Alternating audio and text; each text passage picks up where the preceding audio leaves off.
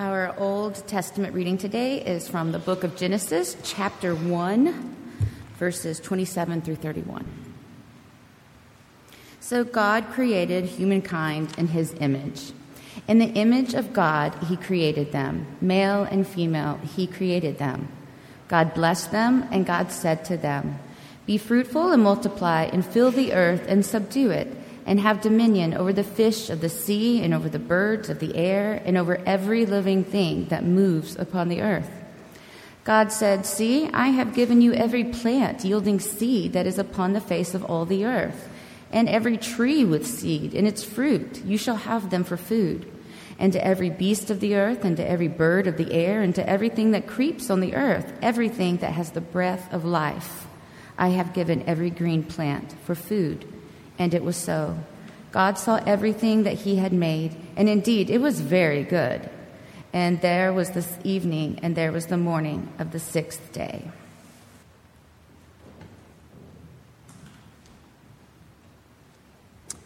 Our gospel reading today is Luke chapter 12, verses 13 through 21. Someone in the crowd said to him, Teacher, tell my brother to divide the family inheritance with me. But he said to them, Friend, who set me to be a judge or arbitrator over you? And he said to them, Take care, be on your guard against all kinds of greed, for one's life does not consist in the abundance of possessions. Then he told them a parable. The land of a rich man produced abundantly, and he thought to himself, What should I do, for I have no place to store my crops? Then he said, I will do this. I will pull down my barns and build larger ones, and there I will store all my grain and my goods. And I will say to my soul, Soul, you have ample goods laid up for many years. Relax, eat, drink, be merry. But God said to him, You fool, this very night your life is being demanded of you. And the things you have prepared, whose will they be? So it is with those who store up treasures for themselves but are not rich toward God. The word of the Lord.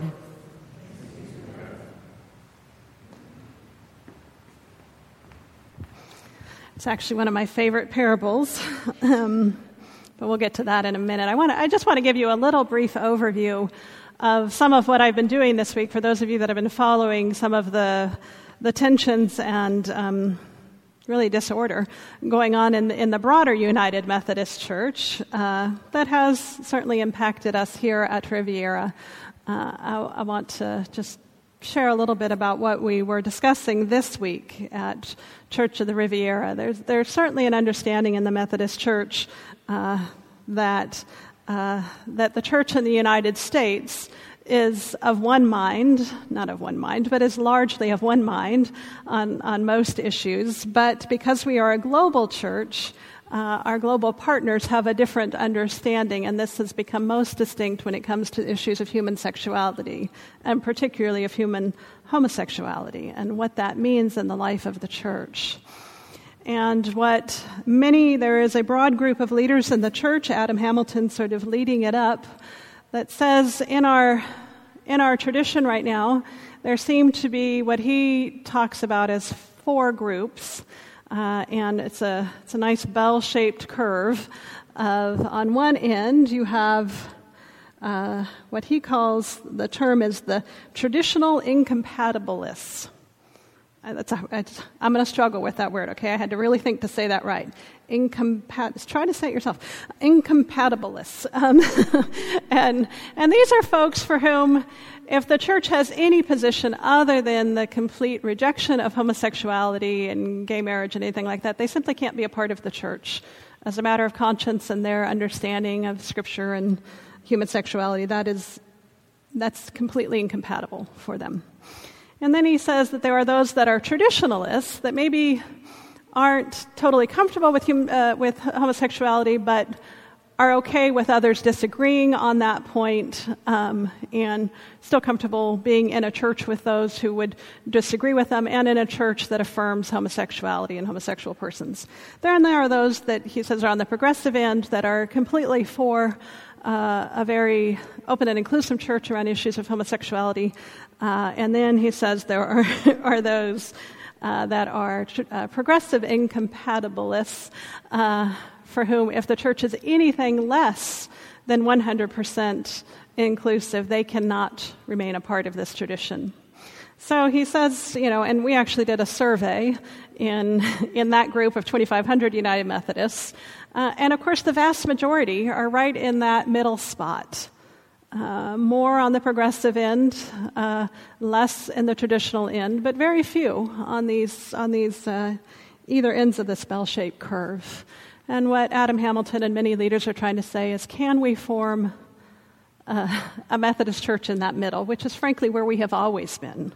We've always been a broad umbrella church. We've always had people who who, who love and uh, cherish one another, who sit next to one another in pews, but who think differently about issues, and we can sort of agree that that's okay, that Jesus loves each person, and we're okay with that.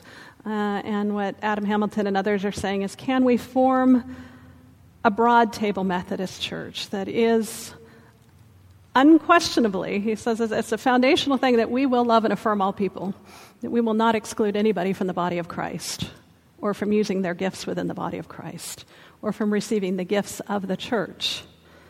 Um, even if we're not all at exactly the same place. So that's sort of the work. There is a general conference that will happen in the church, which is a global gathering. And again, that seems to be the tenor of the United Methodist Church in the United States.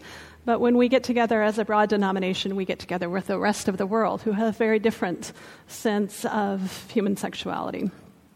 So we'll see how that goes. um, but I just want to let you know that some of the work that um, that I was a part of this week and that 2,500 other United Methodists were part of at the Church of the Resurrection this week.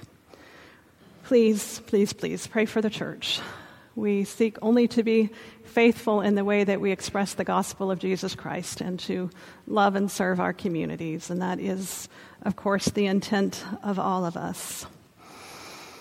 Now, back to the scriptures. Um, we have, for the last three weeks, been talking about living intentionally and talking about this whole concept of a rule of life, which is a good Methodist topic. The term Methodist is, you know, was a term of derision for people who followed a methodical way of life, who kept to certain practices uh, and routines as a way of being faithful in their discipleship. So, a rule of life is actually a very Methodist thing, and it actually comes out of monastic spirituality, that is at least a thousand years before Wesley. Um, but the sense of that as Christians, we, uh, we live, of course, in the world, and we do our jobs, and we do our families, and we do everything out in the world, but that we should have some practices that sort of ground us and stabilize us and help us to think about our work in the world. Um, just as you do in your life. You may have rules in your life around how much exercise you do in any given day or week, or what kinds of foods, or how often you have dessert after every meal, or just once a week. Uh, or you may have rules around, I don't know, when I was a kid growing up, Saturday morning my room had to be spotless no matter what. That was a rule in our household. You know, we have different rules that guide us. But sometimes we don't think about those in terms of our own spirituality and the way that we live our faith. And yet, that's such a big part of our tradition. And so, we've been thinking about that in terms of the Shema, the, the Hebrew teaching that we are to love God with all of our heart, soul, mind, and strength, and to love our neighbor as ourself. So, loving God, loving neighbor, loving self. We've talked about those for the last three weeks. And I have asked you I'm giving you some questions, some homework to think about how you might put a rule in your life and practice around each one of those things. How might you prioritize your love of God in your life? What might that look like for you? Maybe it's instead of worshiping two Sundays a month, you worship three Sundays a month. Perhaps it's, you know, you put into practice a um, routine of daily prayer and devotion. What might your love of God look like? What does it look like for you to love your neighbor? What practice might you put into place? Perhaps it's really literal. Perhaps it's getting to know the names of all your neighbors in your community, praying for them as you walk by, perhaps. Perhaps it is uh, Jesus defined neighbors and neighborhoods. It's much broader than just the people who live in three or four houses around you, but rather everyone is our neighbor. Remember, of course, we read the story of the Good Samaritan, which said that even the people we don't like, the least likely people, are the ones that God says are our neighbor, or who we would want to be our neighbor. And we talked about loving ourselves, and we talked about what that looks like to really uh, create within our own lives patterns that care for our own selves. As I was reading a, a book on a rule of life, the next chapter was on how we intentionally live with our stuff, our things. Because really, it's, it can be difficult to really express our love of God, neighbor, self if we have a disordered relationship with our stuff. If our stuff takes priority over our relationship with God or our relationship with neighbor or our relationship with self, that we are so consumed with our own stuff. Genesis, of course, the very first chapter of our Judeo Christian scriptures, starts with this call to stewardship. To the stewardship of creation, sometimes translated as to exercise dominion, that God creates the entire world and calls it good. Every single step of the way, it's good, it's good, it's good, it's good. And then says, and you, human, are to be responsible for this. That term dominion is kind of uh, more closely, it's not about control and exploitation, it's about care and about stewardship. It's about how we care for the things of God. How do we live uh, in a way that cares for all of creation. Whether or not one believes the, the science around climate change is actually um, not relevant in the Christian tradition because we are called first and foremost to care for the creation. Long before we knew anything about the climate, we were called to care for creation. We were called to tend to the waters and the the trees and the earth and the animals and to one another.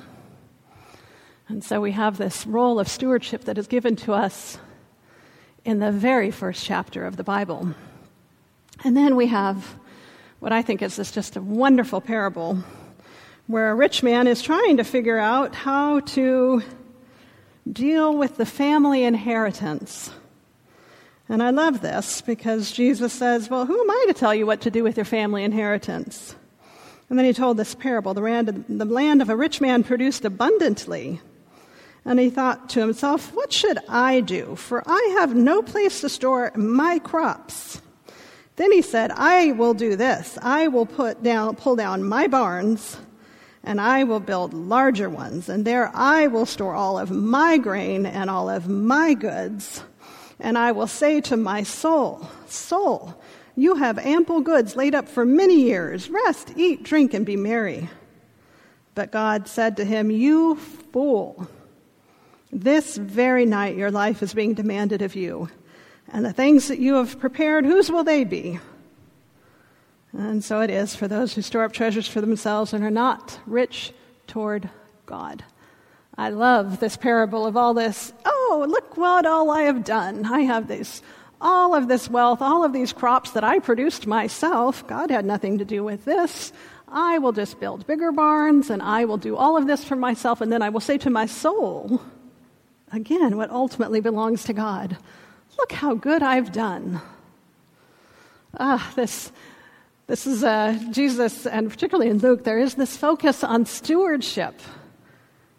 That rather than seeing that all of this is a gift of God, that our whole lives, that this creation, that our relationships, that our families, that our communities, that our countries, indeed, everything belongs to God. And yet, this fool, in his folly, thinks that it all belongs to him, that is all a matter for him to store up when we talk about a rule of life, we talk about how do we share our love of God, neighbor, and self with all that we have and with all that we are? How do we live more faithfully to this command to be stewards of creation? How do we live that out in the ways that we consume and produce and respond and live generously with all that God has given us? Our homework for this week is in the back on the sermon notes. Everybody's got homework. Um, there, will be a final exam next week. I'm just. uh, in what ways can I be a good steward of the resources God has entrusted to me? Whether it is my money or possessions, my time, my talent, my education, my experience, all of you, every single person in this room has incredible resources available to you. And I don't mean large bank accounts, that's not what I'm talking about. I'm talking about who you are.